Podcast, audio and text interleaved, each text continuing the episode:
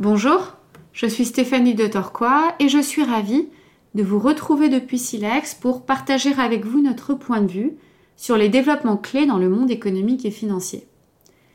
La semaine dernière a encore une fois confirmé que la transition de 2022 à 2023 sera une période difficile durant laquelle l'inflation reste élevée, les banques centrales agressives et ce alors que le ralentissement économique s'installe. Et les données sur le logement aux États-Unis publiées la semaine dernière ont clairement confirmé cette tendance.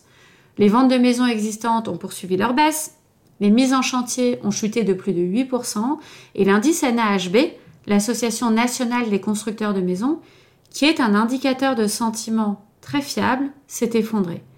Comme le dit le PDG de la NAHB, les États-Unis sont en récession immobilière avec un secteur confronté à des taux hypothécaires au plus haut sur 20 ans.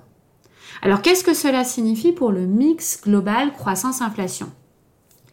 Le logement n'est pas seulement une composante clé de l'inflation, c'est aussi la composante la plus rigide. Historiquement, le décalage entre le ralentissement de l'immobilier et l'inflation du logement a été d'environ un an. Cette inertie signifie que l'inflation globale baissera plus progressivement que les conditions économiques réelles ne l'impliqueraient. Dans ce contexte, l'inflation américaine pourrait effectivement approcher les 3% fin 2023, comme l'indiquent les points morts d'inflation des marchés, mais cette baisse risque de s'avérer assez laborieuse.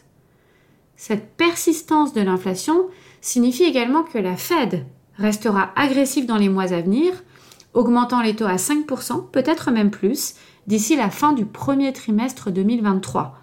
Ceci, combiné à la forte baisse du marché immobilier, signifie qu'une récession sera difficilement évitable.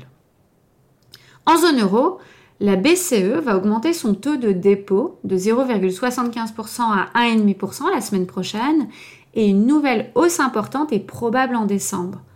Mais la trajectoire ensuite est incertaine et dépendra de la capacité du système à rester résilient. En effet, euh, le stress lié à la hausse des taux pourrait entraîner des accidents et conduire la BCE à faire une pause. Du point de vue de la location, une hausse des marchés actions en fin d'année est possible compte tenu du positionnement et du sentiment extrêmement baissier actuellement et c'est pourquoi nous pensons qu'il est important de rester exposé dans une certaine mesure.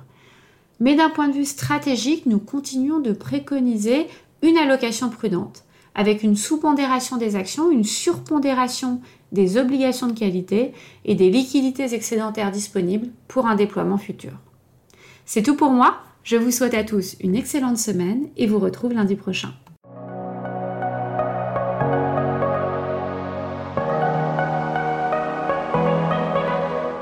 Ce document audio est exclusivement conçu à des fins d'information et son contenu n'a pas de valeur contractuelle. Il n'est pas destiné aux personnes qui seraient citoyennes ou résidentes d'un pays ou juridiction dans lesquelles sa diffusion, sa publication, sa mise à disposition ou son utilisation seraient contraires aux lois ou aux règlements en vigueur.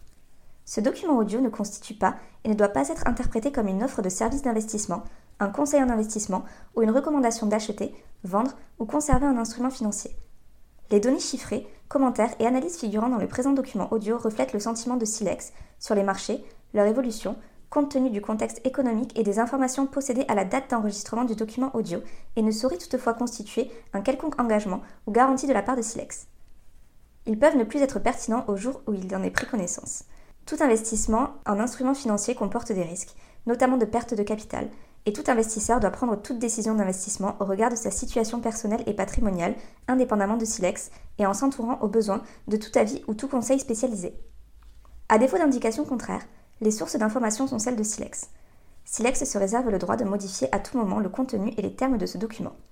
La politique de traitement des données est disponible sur le site internet de Silex. Tout droit réservé.